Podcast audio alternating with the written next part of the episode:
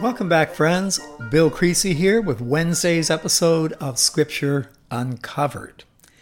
We left off Monday's episode with the prophet Elijah killing Jezebel's 450 prophets of Baal, and then fleeing for his life, terrified of Jezebel. He flees south into the Negev and continues on all the way down into the Sinai Peninsula. Meanwhile, Ahab has troubles of his own. To the north, Aram, or modern day Syria, is staging for war against not only the northern kingdom of Israel, but also the southern kingdom of Judah. And in a rare moment of cooperation, the kings of Israel and Judah, Ahab and Jehoshaphat, form an alliance to fight against Aram. So I put in the story today at 1 Kings chapter 22 at verse 29. So the king of Israel, Ahab, and Jehoshaphat, king of Judah, went up to Ramoth Gilead. The king of Israel said to Jehoshaphat, and this is just like Ahab I will enter the battle in disguise. You wear the royal robes. Because in the battle, like in a chess game, when you take the king, the game's over. So cowardly Ahab said, I'll dress in disguise.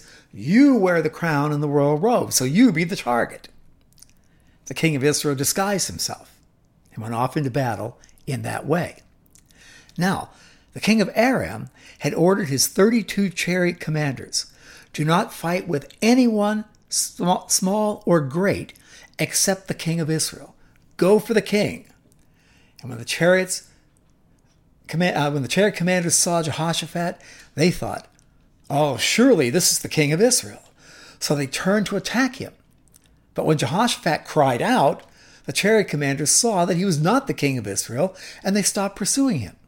They heard his southern accent. That's not him.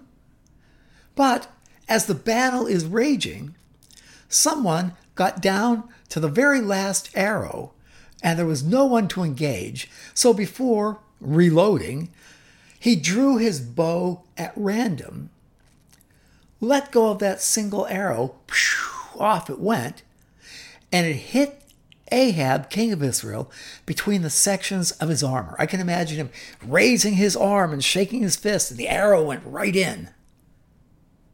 The king told his chariot driver, Wheel around, get me out of the fighting, I'll be wounded. All day long the battle raged. Now, if you take the king, the battle's over. So they propped Ahab up in the chariot, tied him so he, he was upright, but he bled out onto the floor of the chariot. So as the chariot's careening back and forth, his body's flopping back and forth, still tied upright. I can imagine the scene.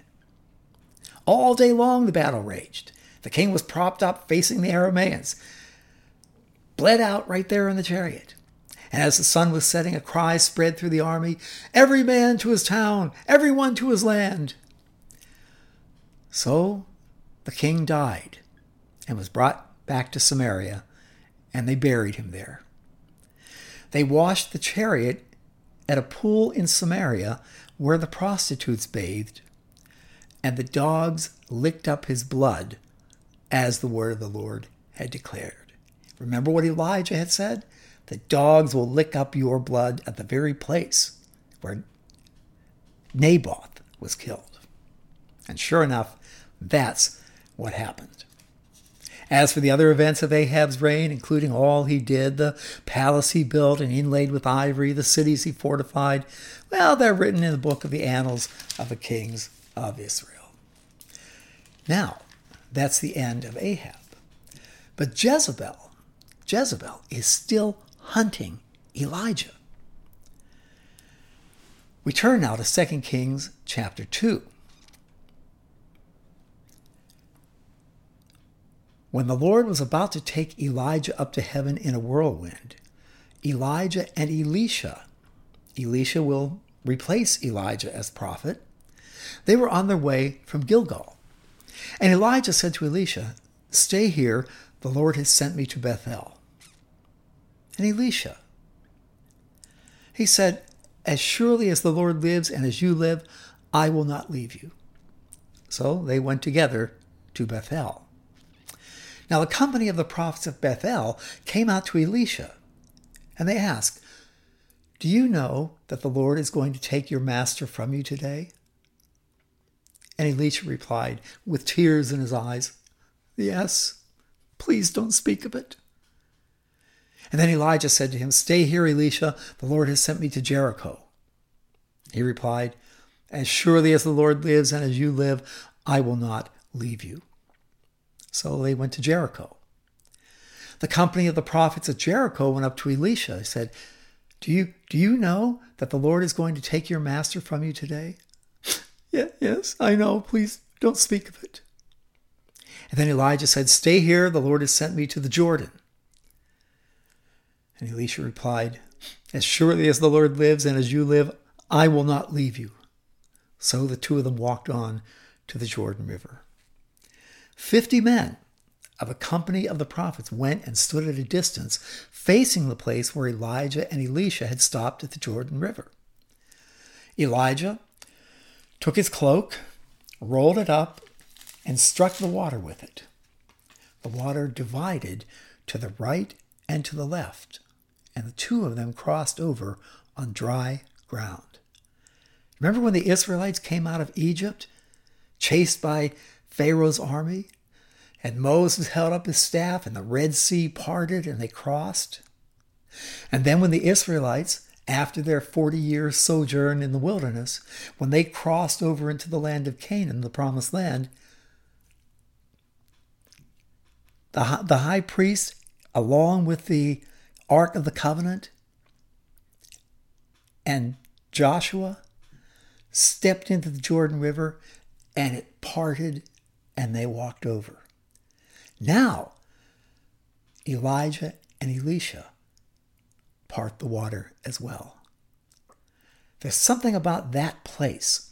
And you know, that's the very place where John the Baptist will baptize Jesus later on in the New Testament. Really interesting place. So they crossed over. And Elijah said to Elisha, Tell me, what can I do for you before I'm taken from you? He replied, Let me inherit a double portion of your spirit. If, if you have pretty big shoes to fill, and I need a double portion of your spirit if I'm to do it. Oh, you've asked a difficult thing, Elijah said. Yet, if you see me when I'm taken from you, it will be yours, otherwise not. So as they were walking along and talking together, suddenly a chariot of fire and horses of fire appeared right out of the sky and separated the two, and Elijah went up to heaven in a whirlwind in the chariot of fire. Elisha saw this. He cried out, My father, my father, the chariots and horsemen of Israel. And Elisha saw him no more. And then he took hold of his own clothes and tore them apart. He picked up the cloak that had fallen from Elijah and went back and stood on the bank of the Jordan. Then he took the cloak that had fallen from Elijah, struck the water with it. Where now is the Lord, the God of Elijah? he asked. And when he struck the water, it again divided to the right and left, and he crossed over on dry ground. The company of the prophets from Jericho who were watching, they said, Oh, the spirit of Elijah is now resting on Elisha. And they went to meet him, and they bowed down to the ground before him. Look, they said, we, your servants, have fifty able men. Let them go and look for your master. Maybe that we saw that chariot of fire go over the, the, the mountains of Moab. Maybe he fell out. We can find him. No, Elisha replied, don't send them. They persisted until finally he was just too ashamed to refuse. So he said, All right, go send them. And they sent 50 men who searched three days, but they didn't find him. And when they returned to Elisha, who was staying in Jericho, he said to them, I told you so.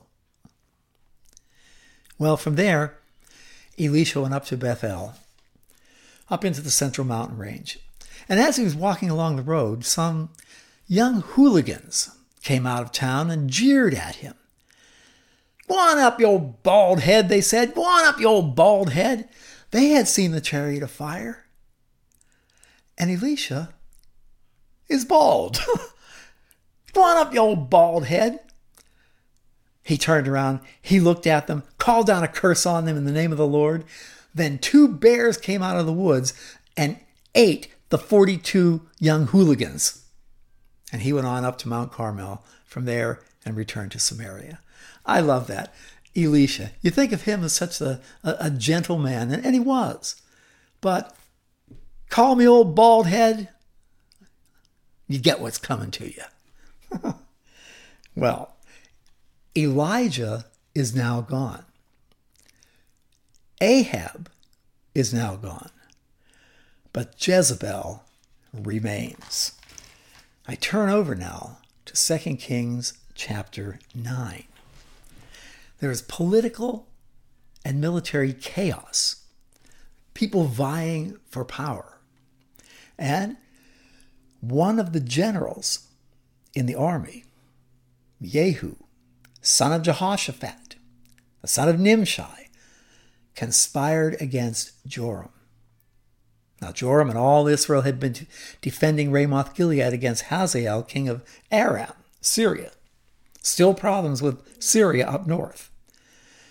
But King Joram had returned to Jezreel to recover from the wounds the Arameans had inflicted on him in the battle with Hazael, king of Aram. Jehu said, If this is the way you feel, don't let anyone slip out of the city to go and tell the news in Jezreel. Then he got into his chariot, he rode to Jezreel because Joram was resting there, and Ahaziah, king of Judah, had gone down to see him. So the alliance between Israel and Judah is still intact. And when the lookout standing on the tower in Jezreel saw Jehu's troops approach, approaching, he called out, I see troops. Get a horseman, Joram ordered. Send him to meet them and ask, Do you come in peace? The horseman rode off to meet Jehu and said, This is what the king says. Do you come in peace? And Jehu replied, What do you have to do with peace? Fall in behind me. Uh oh, trouble's brewing. The lookout reported. The messenger reached them, uh, but he's not coming back. So the king sent out a second horseman. And when he came to them, he said, This is what the king says. Do you come in peace? Jehu replied, What do you have to do with peace? Fall in behind me. The lookout on the walls reported, He reached them, but he's not coming back either. And then, adjusting the binoculars, he said, The lead chariot the driving's like that of Jehu, son of Nimshi. He drives like a madman. Hitch up my chariot, Joram ordered. And when it was hitched up, Joram, king of Israel, and Ahaziah, king of Judah, rode out, each in his own chariot, to meet Jehu. So we have a man coming in with an army, the two kings of north and south together. They met at the plot of ground that had belonged to Naboth the Jezreelite. Remember Naboth? When Joram saw Jehu, he said, Have you come in peace, Jehu? Jehu replied, How can there be peace as long as all the idolatry and witchcraft of your miserable mother Jezebel abound? Joram turned about and fled, calling out to Ahaziah, Treachery, Ahaziah, treachery! Then Jehu drew his bow and shot Joram between the shoulders. The arrow pierced his heart. He slumped down in his chariot. Jehu said to Bidkar, his chariot officer, Pick him up and throw him on the field that belonged to Naboth the Jezreelite. Remember how you and I were riding together in chariots behind Ahab, his father, when the Lord made this prophecy about him? Yesterday I saw the blood of Naboth and the blood of his sons, declares the Lord, but I will surely make you pay for it on the plot of ground this plot of ground, declares the Lord. Now then, pick him up, throw him on that plot in accordance with the word of the Lord. And when Ahaziah, king of Judah, saw what happened, he fled up the road to Beth Haggan. Jehu chased him, shouting, Kill him too! They wounded him in his chariot, on the way up to Gur near Ibleam, but he escaped to Megiddo, and there he died. His servants took him by chariot to Jerusalem and buried him with his fathers in the tomb in the city of David. In the eleventh year of Joram, son of Ahab, Ahaziah had become king of Judah. So Jehu kills both kings of the northern kingdom Israel and the southern kingdom of Judah. He's feeling pretty good right about now. So Jehu, uh, Jehu went to Jezreel, and when Jezebel heard about it, she's holed up there in Jezreel, in the palace. She hears about the two kings being killed. So, what is she going to do?